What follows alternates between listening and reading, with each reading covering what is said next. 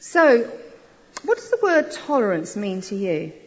I, um, I looked it up and it says it's the ability or willingness to tolerate the existence or opinions or behaviour that one dislikes or disagrees with. And I think to myself, yeah, you know, I'm a fairly tolerant person. I don't know if you, you would say the same. Yeah, I'm a fairly tolerant person. Well, I did think that. Um, and later in the preach, I'll tell you what happened. But was Jesus tolerant? Well, in many ways he was. He was tolerant of his disciples when they made mistakes, lacked faith, or squabbled over who was greatest. He was tolerant of the crowds when they misunderstood him. But at other times, he wasn't so tolerant. So when he called the Pharisees whitened sepulchres, snakes and vipers, when he overturned the money changers' tables in the tem- temple courts, doesn't sound quite so tolerant, does it? And there was one thing in particular that he was absolutely clear and uncompromising about. And that was that there is only one way to salvation. There's only one path, and that's through Jesus himself. Now, for many today, that isn't a particular popular message, is it? Because we like to have op- options and we like to have choices and we like to find something that kind of suits me. And that's the world that we live in. We all have lots of options and choices. And for many, Jesus is only acceptable if he's just another good man among many. But Jesus was clear and unapologetic about who he was, the Messiah, the Son of God. Luke 22:70 says, Then they all said, Are you then the Son of God? So he said to them, You rightly say that I am. And he was also clear about his purpose. John 14:6 is the Gospel of John says, I am the way and the truth and the life. No one comes to the Father except through me. Now I'm preaching through one, well I'm not doing all of it, but we've been preaching through 1 John. And um, it's kind of got a bit out of order, so you'll have to forgive us for that. I think the last one is tonight, because Dave Webster's going to be doing um, his preach on 1 John 5. And actually, I, would just like to encourage you, um, if you haven't listened to all of them, just listen to the podcast. Just read through 1 John from you know, chapter 1 right through to chapter 5. Because it's a book that absolutely one bit leads on to another, and you have to get the sort of context of the whole thing, and there's just so much in it. I'd really recommend that. But in his letter, John is equally clear and uncompromising, because 1 John was written partly to dispel the doubts about who Jesus really was. And again, I, thought, I think Dave Webster mentioned this when he was preaching on the first two chapters of 1 John. But some false teaching had entered the church then, which de- denied Christ's full humanity. Christ's humanity was de- denied in two ways.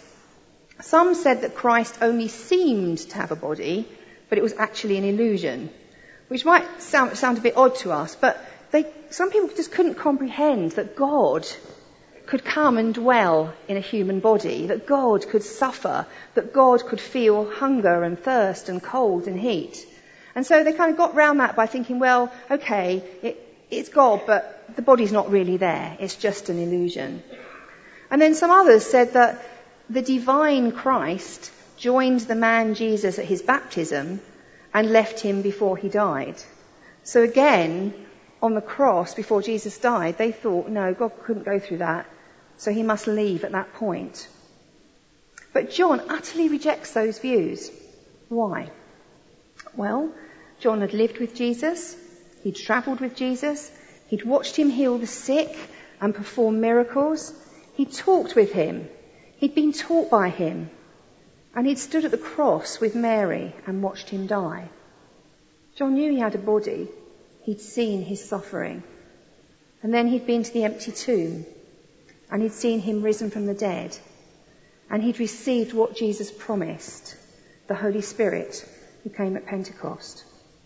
See, John knew who Jesus was, fully God and fully man, the Messiah, who had paid the price for our sins, defeated death, and ushered in the kingdom of God, so that whoever believes in him would not die, but have everlasting life. And we get much of that in the first two chapters of John. But I'm preaching on chapter 3 this morning, and you can't take it on its own. You have to have it standing on all that stuff. But John goes on to develop another theme in chapter 3. Can we have it up uh, on the back if that's possible? Yeah. in chapter 3 and then on in chapters 4 and 5, John has another theme. It's the theme of love. And I would say that if you look at the five chapters as a whole, love is the defining message of 1 John. John begins with a very important word. It's um, in this translation it says see, but in some translations it has the word behold. Because actually, you know, it's more than just seeing. We can just say, oh yeah, you know, I um, I see that the carpet needs cleaning this morning. It, it doesn't, sorry, but um, Mike Small will be very unhappy with me I say that. But you know what I mean? Or, or I can see that it's a sunny day outside. Or, you know, I can see that um, the stewards all look very smart this morning. Whatever it is.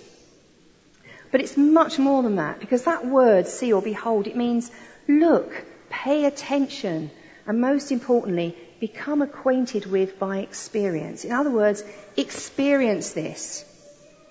And he says, see, what great love the Father has lavished on us, that we should be called the children of God, and that is what we are. This is the Father's love, the greatest love given to us through Jesus. Love with the power to make us his children. The Father's love for us is, is active and powerful, and we're meant to experience it, and it should constantly amaze us. So, what does it mean to be the children of God? And be loved by the Father? Well, when I was in my teens, that was a long time ago, but you, there used to be these posters and cards, and some of you might remember these, and there'd be two cute little people, and it would say, love is, and then it would say, love is, you know, giving everyone your last Rolo or whatever it, whatever it is. There'd be some little kind of phrase that went with love is. You know, love, is, love never gives up, something like that. And it was kind of nice, but it was kind of limited, really. But the Father's love is different. The Father's love isn't limited. And I kind of came up with this list, and you can add many things to it. God's love is perfect, faithful, unconditional, forgiving, all encompassing, holy, endless, sacrificial, strong, enduring, redeeming, everlasting, um, overflowing, inspiring, hope filled, gracious, and so much more. I mean, that. That's all I came up with, but you, you could add the same number again if you sit down and think about it. See, it knows no boundaries, it knows no limits, it has no boundaries, and it knows no limits. There are no limits to the active, powerful love of God that we are meant to experience. Do you know that? It should really do something in here, shouldn't it? In our hearts that perfect, faithful, unconditional, forgiving, all-encompassing, holy, endless, sacrificial, strong, enduring, redeeming, everlasting, lavish, overflowing, inspiring, hopeful, gracious love. I thought I might try and learn those by heart, but I, you know. if it doesn't, then have we stopped seeing? Have we stopped experiencing? And maybe this morning, you know, some of you need to reconnect with the Father's love. Or maybe some of you have never experienced that love. And you need that for the first time. You need to connect with that love for the first time. In John's Gospel, chapter 1 and verse 12, John says, But as many as received him, to them he gave the right to be the children of God, to those who believe in his name. Our enemy does not want us to believe that we have the right to become the children of God. He wants to tell us that we're not good children, we're bad children, that why would God want us in his family? Why would he want us as his children? But God has given us the right to um, become his children. When we chose to believe in his son Jesus, that he died for us so that our sins could be forgiven, then we're born again into his family. We become his children, his beloved sons and daughters, and we can experience his love. Being his children means that we have a father. And again, you know, however good your earthly father is or was, he's only human.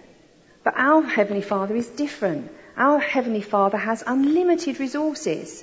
He never makes mistakes. He plans only for our good. He'll never let us down and He's able to meet every need we have, every spiritual need and also our practical needs. And I know sometimes that can be hard to hold on to when we're going through difficult times, but he is a good father. He is always a good father. We like to um, share testimonies here, don't we, of the goodness of God. And I know that if I was to ask you lots of you would be able to come up with the amazing things that God has done in your life recently. But God is doing that right across His church and right across the world. And um, I just found a couple of um, stories from um, the Life Vineyard Church where people were sharing what God has done in their, in their life. And these are, these are practical things that God can do. So here's a short one, first of all. I had about less than five pounds in my bank account to last me for the next week until I got paid. I was praying and coming to the end of my 24 hour fast. Obviously this is what you have to do. Um, and a guy comes to the door with 20 quid and gave it to me saying, God told me to give this to you. And then this one, I love this one. Our house. It's a good few years ago now.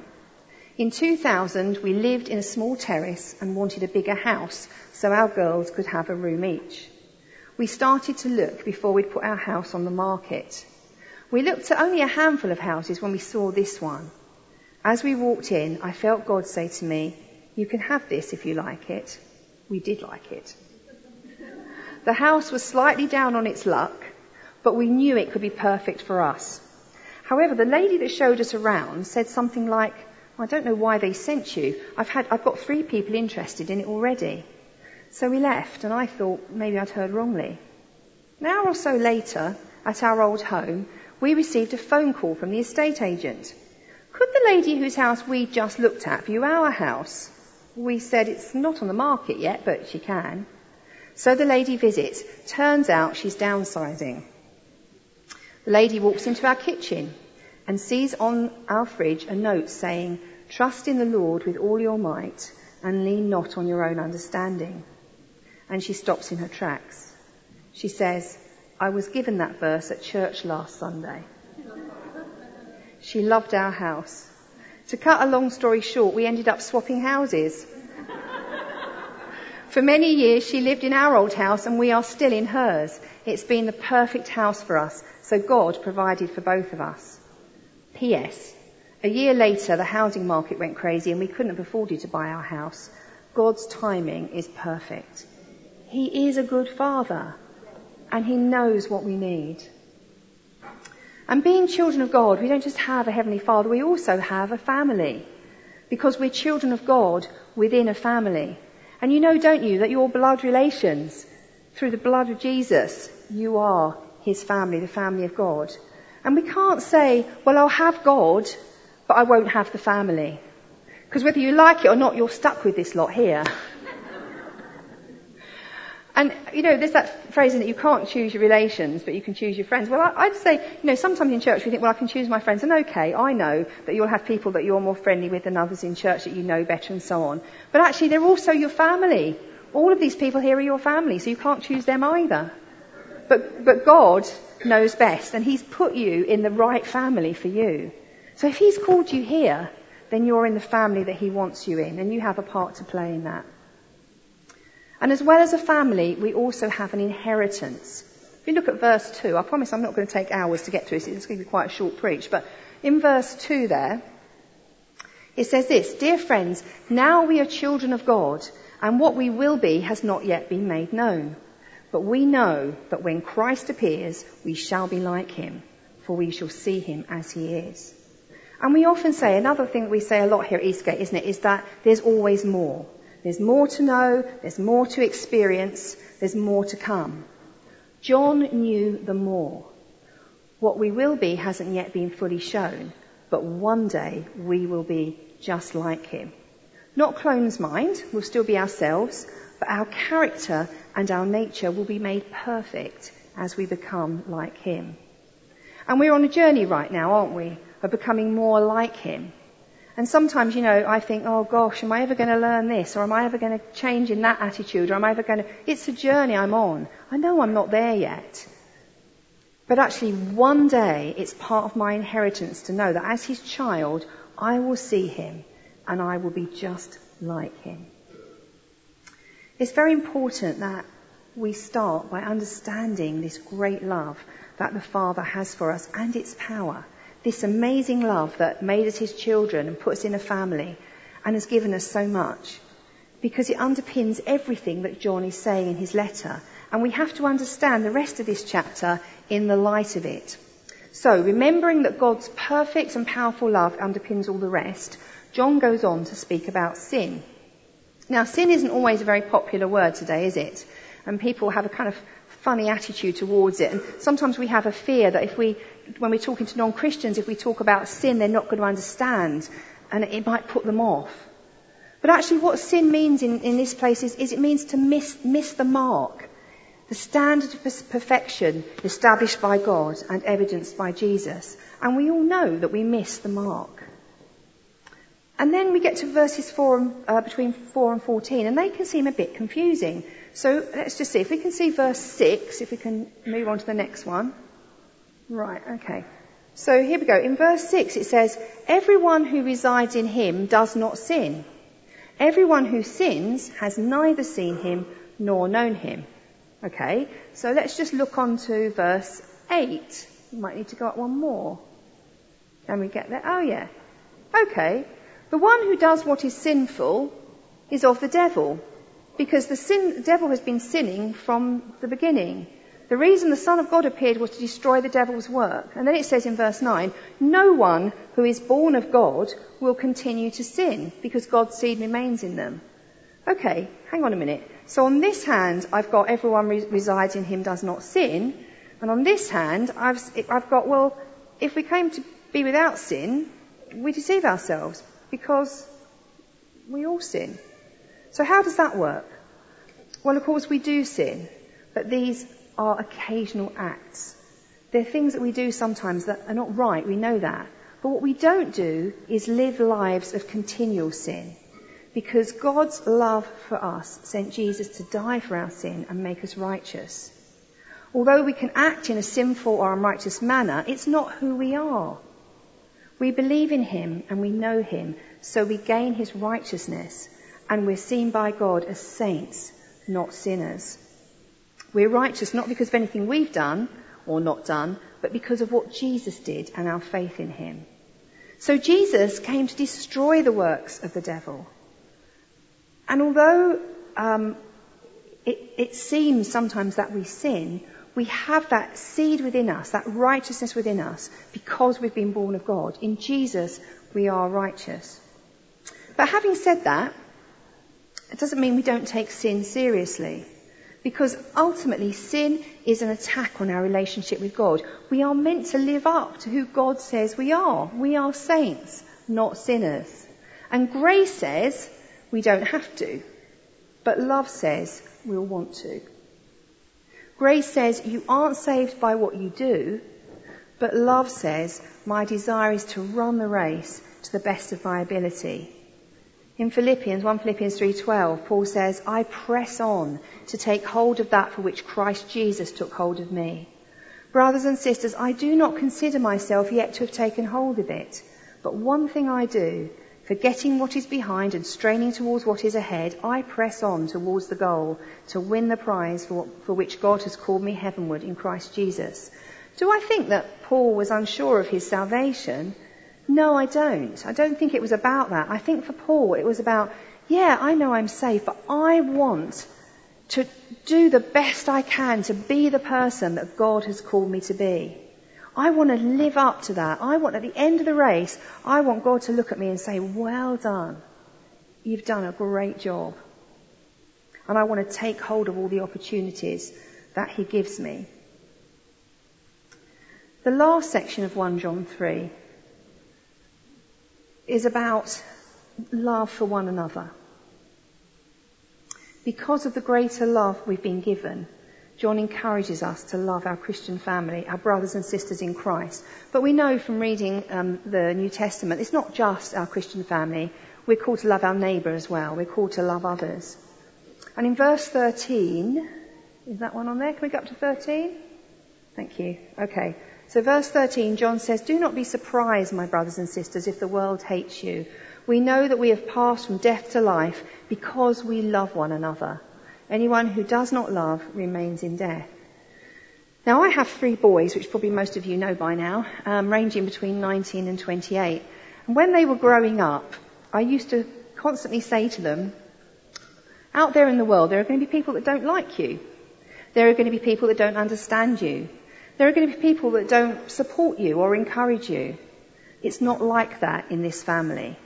In this family, we do support one another. We do encourage one another. We do love one another. We do honour one another. And actually, it's one of the things I'm kind of most proud of because you know how it is with kids. As when they grow up, they have this constant habit of reminding you of the kind of things that you said that you wish you hadn't. or the things that you did that you wish you hadn't.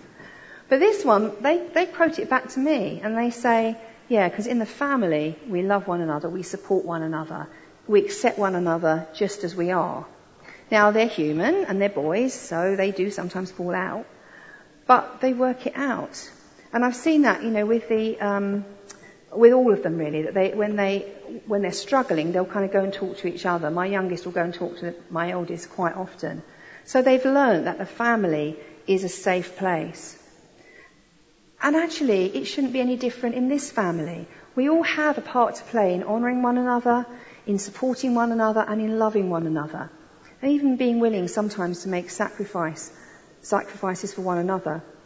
Because the thing about love is it has to be worked out in our actions and the things we say. In the same way that God's love is active, our love needs to be as well. So whether that's a kind and encouraging word, whether that's standing alongside someone, praying for them, um, whether it's about supporting someone, meeting a practical need, whatever that is, our love needs to be shown in actions. And I felt, you know, challenged recently in how much I do things from love. So, do I want a word for someone because I love them, or because I want to show off my prophetic skills, for example? And you can apply that to lots of things. And also, when my thoughts and my actions and my words are unseen, Am I, in my private life, am I still demonstrating love? Am I living up to the person who God says I am? In verse 18, got that one up there, verse 18? Yeah. John says this, he says, Dear children, let us not love with words or speech, but with actions and in truth. Now, I have to say here, John is not saying that it doesn't matter what we say. Um, he's saying that our words don't mean anything if our actions don't demonstrate love. Jesus um, gave the ultimate demonstration of love when he laid down his life for us. And I often think of the, um, the verses in 1 Corinthians 13 where it says, you know, without love we're like clanging cymbals. Our, our, our words only mean something when they're demonstrated with love. And the Bible tells us as well, doesn't it, that the tongue has the power of life and death, so we should be careful about what we say. But sometimes life is frustrating when things don't work out as we want or when we're disappointed or, you know, when something kind of is difficult. And God really challenged me on that. This was when I discovered I'm not quite as tolerant a person as I thought I was. I am tolerant until I get in a car. I've got a feeling some of you can relate to that. so you know, I don't do anything terrible, but when someone cuts me up or, you know, drives badly or whatever it is, I have been known to say, idiot. or sometimes a little more than that. Um, I know you're all just resonating with this, I can hear it. Anyway, um, and, and I might rant a bit. But you know, some months ago, I did just that and um, I was in the car by myself, but I tend to voice it out loud. Um, and God said to me, "Do you really want to speak that over that person?" And I'm like, "Oh, you know when God really just kind of hits you one." And it's like, "Well, what do you want me to do? I want you to bless them." okay. and you know what? When we when we kind of say to God, "Okay," He gives us so many opportunities, doesn't He, to try it out. So even this morning, I'm on my way to church this morning and I come through the lanes. And, and I kid you not, in front of me, on this narrow lane, there is a man on a tricycle. I mean, who drives tricycles down the lanes? And if that was bad enough, just behind him, so right in front of me, was some very old classic car that obviously didn't go very fast. And I'm like, ah, Oh, Father God, would you just bless that man in that? and if he really wants to drive a, cycle, a tricycle down the lane, but you see what I'm kind of saying in all of that? you know, it's been quite a challenge to me. I still go it quite often and then, oh, and then I have to kind of think of how I'm going to bless them. But it's a really, really good discipline because it's making me aware of how my kind of personal private life also needs to live up to that example that Jesus set. And in church, it can be true in church as well. So there are things that happen in churches that can be frustrating. In um, this service, you'll probably think about car parking. Car parking can be frustrating because we're short of space. And um, I just challenge you, when you know you kind of come and you're trying to squeeze in somewhere, or they send you down the end of the car park, or whatever it is, do you say to the person parking the car, "Thank you for your effort today. Thank you for getting us parked. You know, have a good day." And if you are following a tricycle down the lane, and so you don't get here in time to get your kids into kids' work, what happens then? Do you bless the person that's registering them? Or are you cross because you can't get your children in? It's a challenge for us. Loving one another in our words and our actions isn't a request as far as John is concerned. And as we get to the end of the chapter, verse 23, Should come up? Okay. He says, And this is his command to believe in the name of his son, Jesus Christ, and to love one another as he commanded us. We don't get that many commands, actually, in the New Testament, but this is one of them. It's his command. Believe in the name of his son and love one another. And then the chapter ends with one final verse as John brings us back to the confidence we should have that he does indeed live in us and we in him because of another outworking of that amazing, wonderful, incomparable love, the gift of the Holy Spirit. And I'm going to finish this morning with my summary of 1 John 3, and I hope it encourages you. First, never stop being amazed at the power of the greatest love that made us children of God. We are children who know their Father. We are children who will one day see Jesus, the one who made it possible face to face. And we are children who will be just like him. Two, Never forget that your sins have been dealt with, all of them, completely, then, now, and forever. It's why Jesus came. You are no longer sinners, but saints, and you can live that way.